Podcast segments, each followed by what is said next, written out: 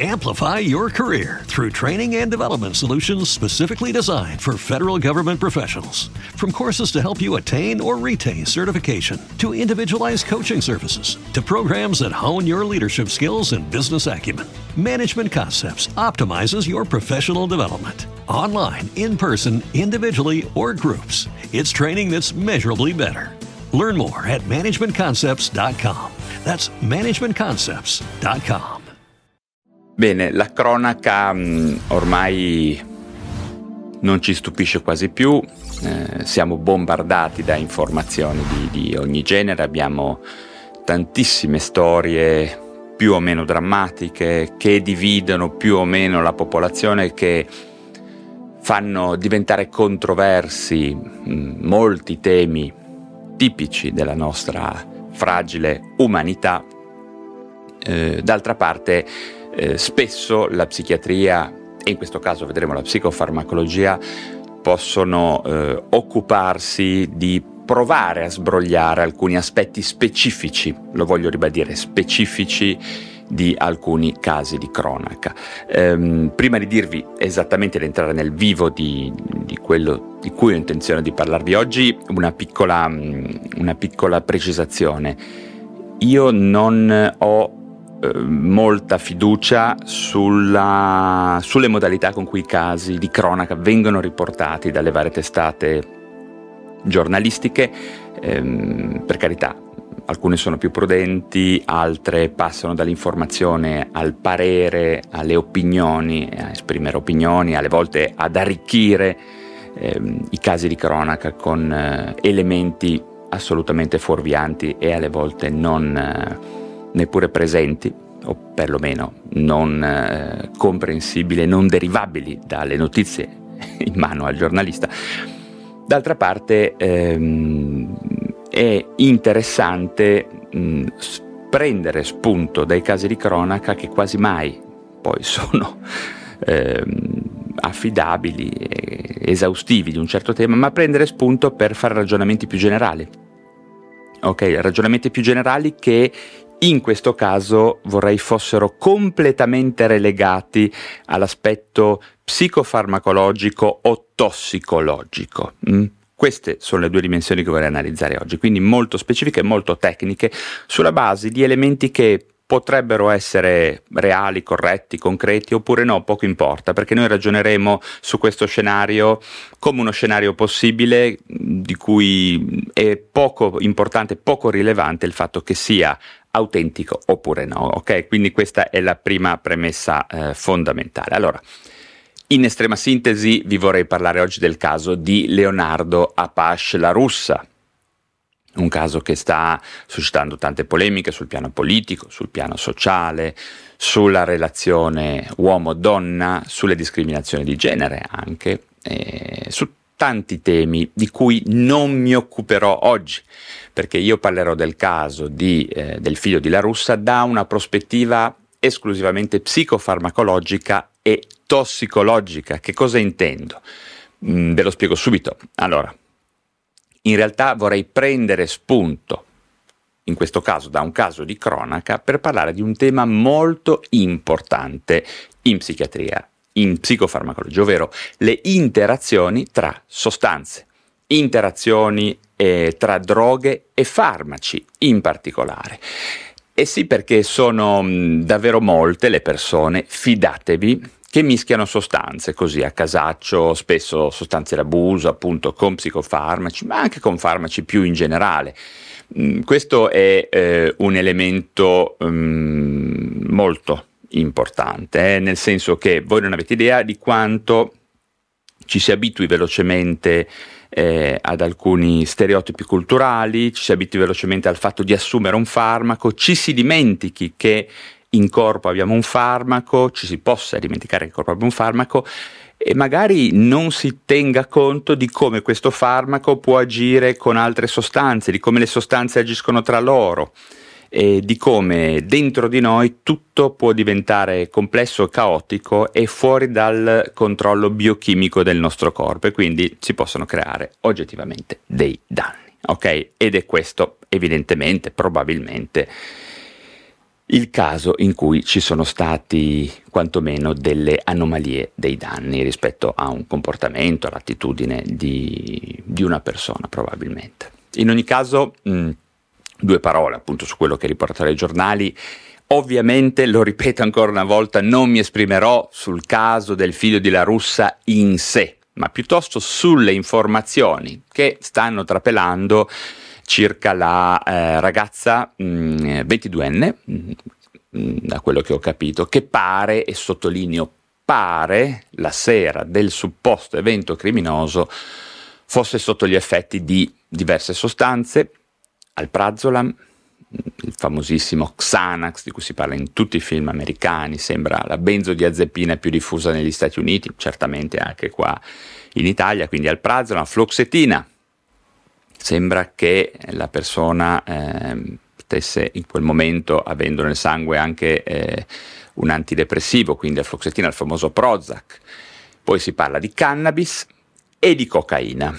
Mm che sono sostanze che meritano ancora minore presentazione, anche se poi in realtà spesso le persone non sanno una mazza della farmacologia, della tossicologia di queste sostanze. Ecco, tanto per iniziare non mi interrogo sul fatto se queste sostanze, ecco questo lo voglio dire, fossero davvero nel sangue di questa ragazza, anche se pare che sia stato confermato, eccetera. Anzi, mi dispiace davvero che adesso lei sia al centro di un ciclone mediatico non da poco, lo ripeto, non voglio parlare dei fatti, è solo uno spunto, ma eh, quello che voglio fare adesso è analizzare la psicofarmacologia, la tossicologia dell'evento, di questo ipotetico evento, che da questo momento in avanti possiamo anche sganciare dall'elemento di cronaca e, eh, ripeto, farlo diventare un caso paradigmatico, peraltro non così infrequente. Io mi vengono in mente pazienti che possono aver ehm, avuto nel loro corpo queste sostanze contemporaneamente, sia avendo lavorato in CERT, avendo lavorato in centri di salute mentale, insomma continuando a lavorare nell'ambito della psichiatria clinica, non è una condizione che può essere così infrequente, anzi tutt'altro, sono sostanze molto comuni, direi addirittura moltissimo comuni, quindi può presentarsi all'occhio di uno psichiatra eh, un caso di questo tipo, ecco, mettiamola così. Quindi vorrei prendere ad esempio questo cocktail di sostanze per parlare del delicato tema generale delle interazioni farmacologiche tra farmaci e droghe. Chiaro? Questo, di questo si parlerà da qua in avanti. Eh. Certamente par- partiremo dal caso in sé come un esempio appunto eh, paradigmatico e lo ripeto, piuttosto reale, concreto, no? col potenziale di poter capitare ad altre persone. Per cui quello di cui vi parlerò adesso cercate di farne tesoro perché può riguardare tanta gente, sia a questo livello di complessità ma anche a un livello di complessità minore, cioè con meno sostanze. Eh.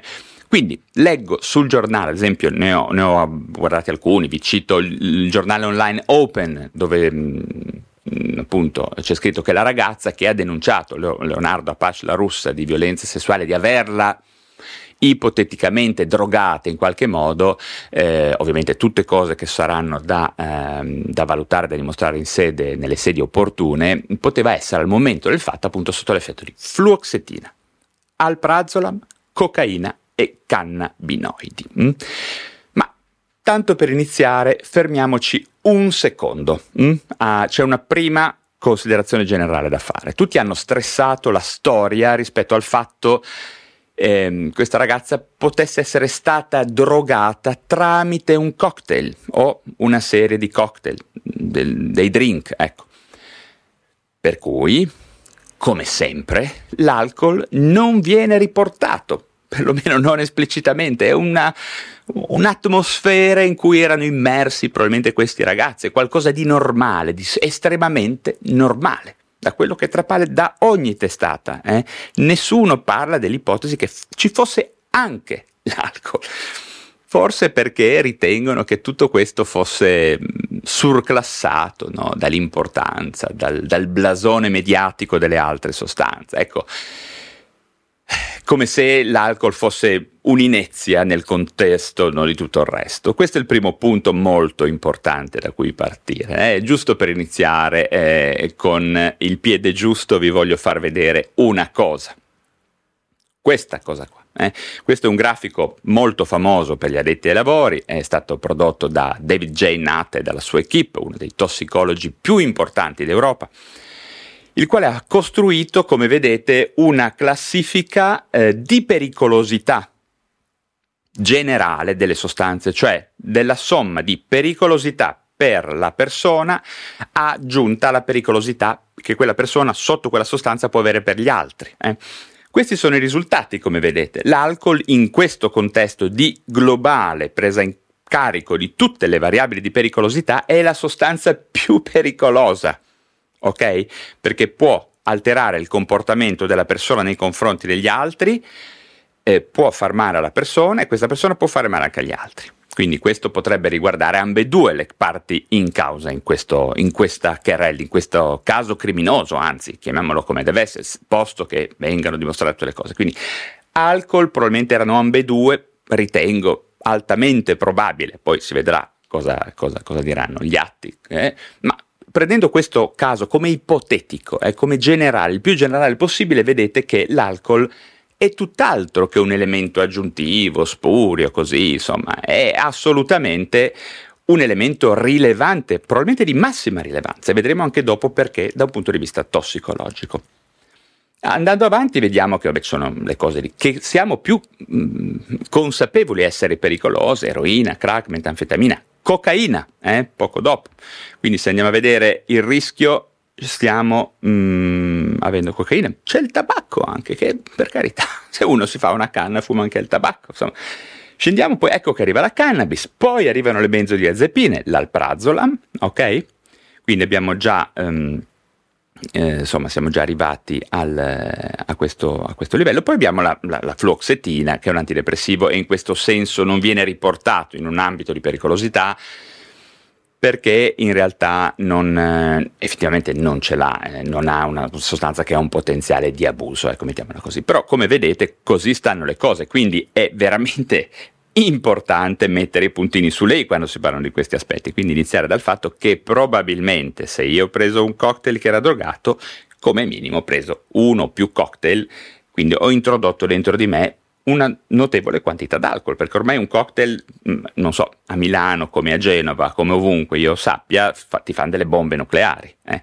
Le rare volte che mi capita di dire, vabbè, andiamoci a fare un cocktail, cosa faccio quasi mai pochissimo, in occasioni, quando bevo, io prendo roba abbastanza, però, cioè, vedo se i ragazzi se ne fanno due o tre, io personalmente non sono abituato, non sono mm, robusto, non, non, non lo reggo tutto quello che vuoi, ma a me basterebbe un cocktail per eh, per fare una cazzata o per avere un comportamento diverso con gli altri, con me stesso, propormi in maniera diversa, insomma, cose di questo genere. Quindi l'alcol non è irrilevante. Eh? Partiamo da questo presupposto, partiamo col piede giusto. Eh?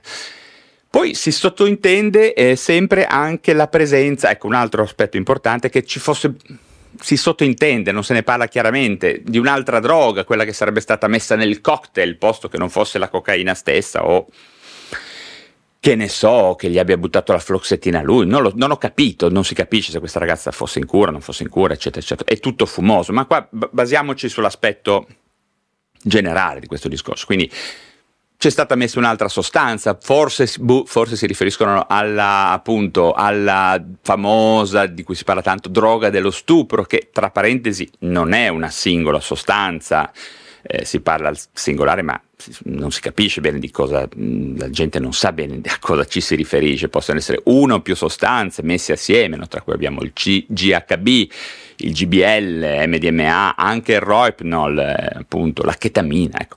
In ogni caso, in questo caso specifico, è accertati sono floxetina, alprazolam, cannabis, cocaina e alcol, eh, ribadiamolo. Eh, che di per loro possono già essere considerate direi un cocktail piuttosto micidiale in grado di compromettere la lucidità di chiunque, eh? di chiunque, di chiunque. Ma veniamo all'aspetto specifico psicofarmacologico e analizziamo tutte più possibili interazioni farmacologiche, tossicologiche del caso. Eh? perlomeno sulla base dei più diffusi database di, di psicofarmacologia presenti nella letteratura scientifica, mi riferisco al classico Medscape, Drugs Interactions, eh, database di drugs.com, eh, il sito alcol.com e anche mh, certamente mh, ho dato un'occhiata a PubMed per avere conferma delle singole interazioni, per, insomma, per vedere se mi ricordavo bene eh, lo specifico di queste interazioni. Okay? Ehm, come sapete, eh, appunto, non ve lo dico più sono fissato con la pericolosità dell'alcol, per cui vediamo come interagisce, partiamo dal fatto di come interagisce l'alcol con tutte le singole altre sostanze. Eh.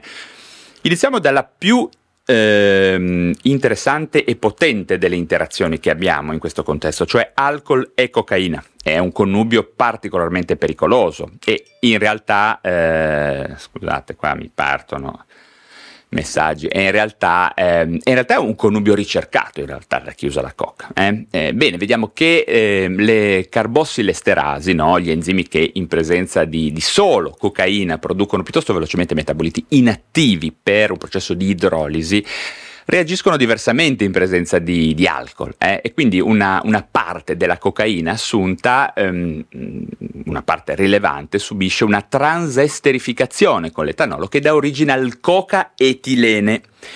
Il coca-etilene ha effetti simili a quelli della cocaina, ma più intensi e efficaci. Questa è la ragione per cui molto frequentemente eh, le persone assumono contemporaneamente le due sostanze, non hanno consapevolezza, magari chiamiamo degli effetti mm, della neurobiochimica e del, del, del, delle trasformazioni che avvengono all'interno del corpo, ma si rendono conto che c'è qualcosa di più potente, di più interessante da un punto di vista di sballo, di, di effetto su, sulla psiche. E, e, questo è il cochetilene, si chiama cochetilene.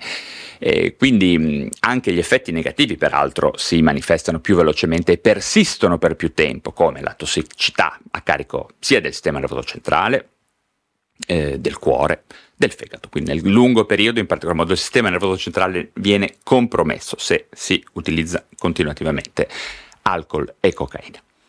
Passiamo a alcol e cannabis, eh? lo definirei tristemente purtroppo un altro classico delle feste eh, estive e eh, invernali anche a base di droga che molte persone fanno su base regolare, specialmente i giovani, la combinazione rallenta sicuramente lo smaltimento, la metabolizzazione di ambedue le sostanze che restano quindi per più tempo a livelli elevati, diciamo livelli medi elevati nel sangue.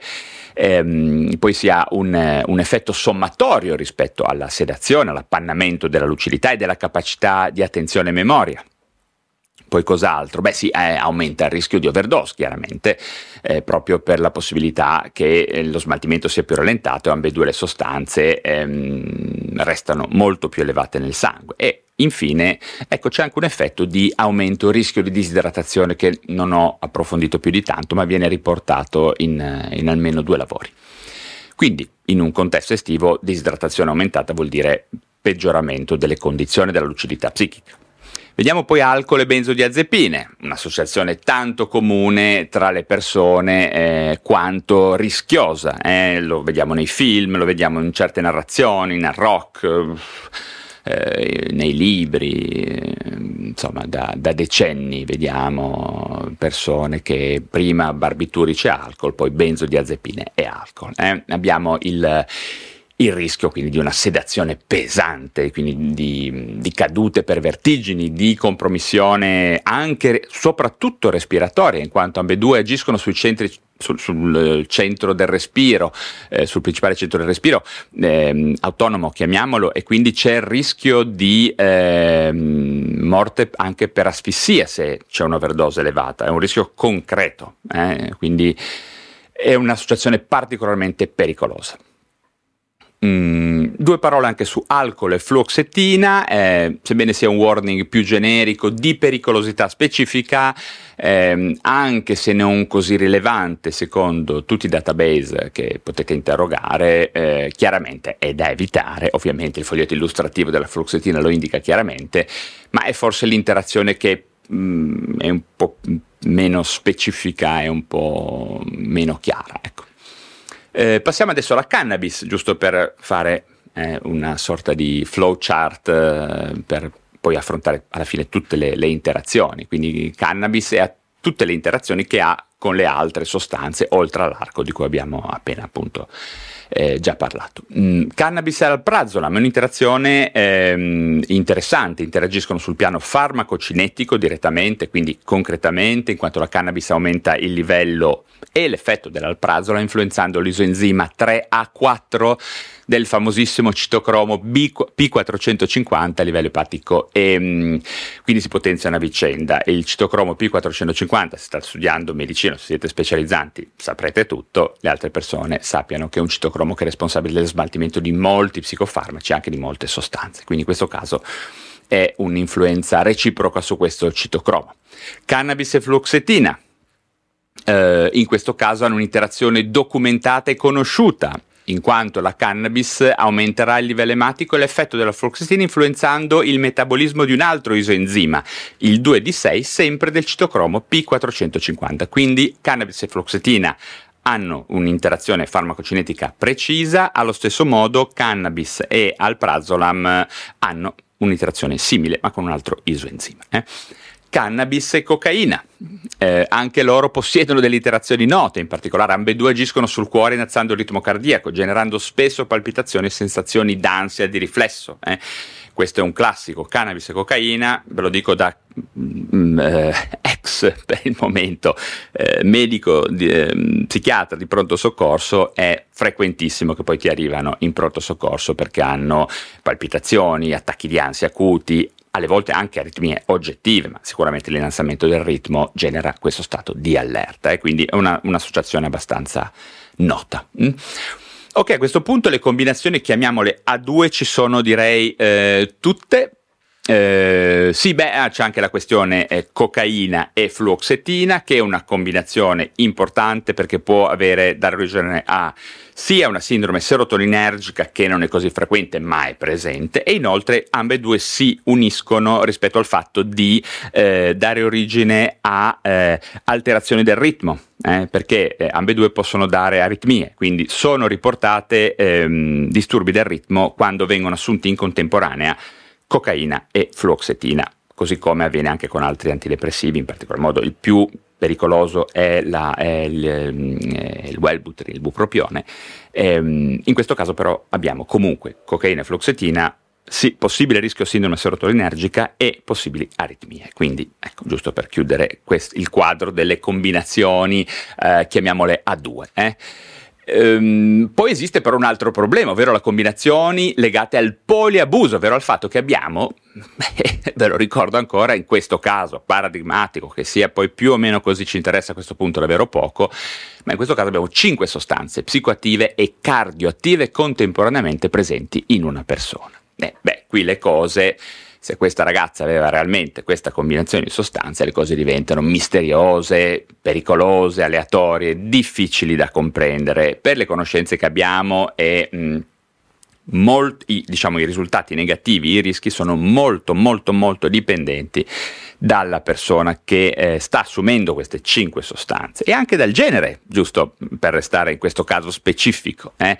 Eh, ad esempio le femmine presentano una minore resilienza rispetto agli effetti negativi dell'alcol nel, breve e nel lungo periodo. Insomma, anche rispetto a una medicina di genere aumentano i rischi e le incognite Forse aumentano i rischi anche di aritmie, certamente la sedazione presenta un effetto sommatorio, cioè cinque sostanze assieme hanno tutte un aumento, un incremento di sedazione, lo smaltimento degli emuntori sarà probabilmente più lento e aumenterà quindi il rischio di overdose e di eh, durata prolungata del sangue di queste sostanze. Insomma, un gran casino, un pericoloso casino chiaramente eh, in cui non solo questa ragazza potrebbe essersi trovata eh, e quindi essersi esposta eventualmente al rischio di abuso da parte di una persona che magari qua non se ne parla, io sento dire questo non avrai mai usato cocaina, ma non serve usare cocaina, cioè l'alcol è la sostanza che più frequentemente, posto che ci sia stato un abuso sessuale, beh è una combinazione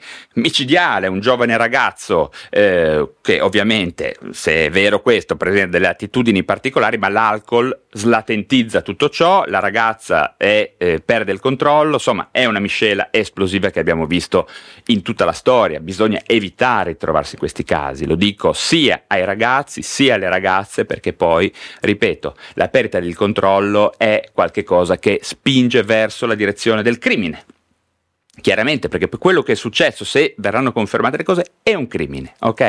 E ripeto, in alcune situazioni l'alcol può essere addirittura eh, peggiorativa cioè non è che se uno è ubriaco allora viene considerato attenuante sul piano eh, del, dell'indagine, sul piano processuale, anzi addirittura può essere peggiorativo. Quindi è da capire tutto il caso.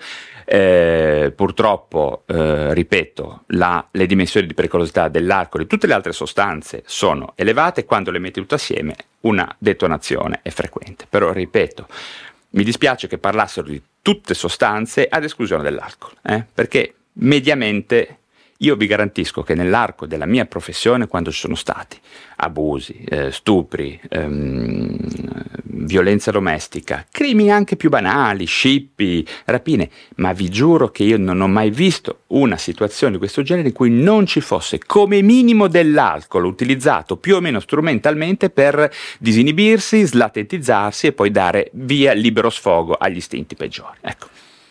Quindi, ripeto, io non considero quattro sostanze come riportate dai giornali, ma cinque. Eh? Aggiungo l'alcol, molto importante. Gran casino comunque.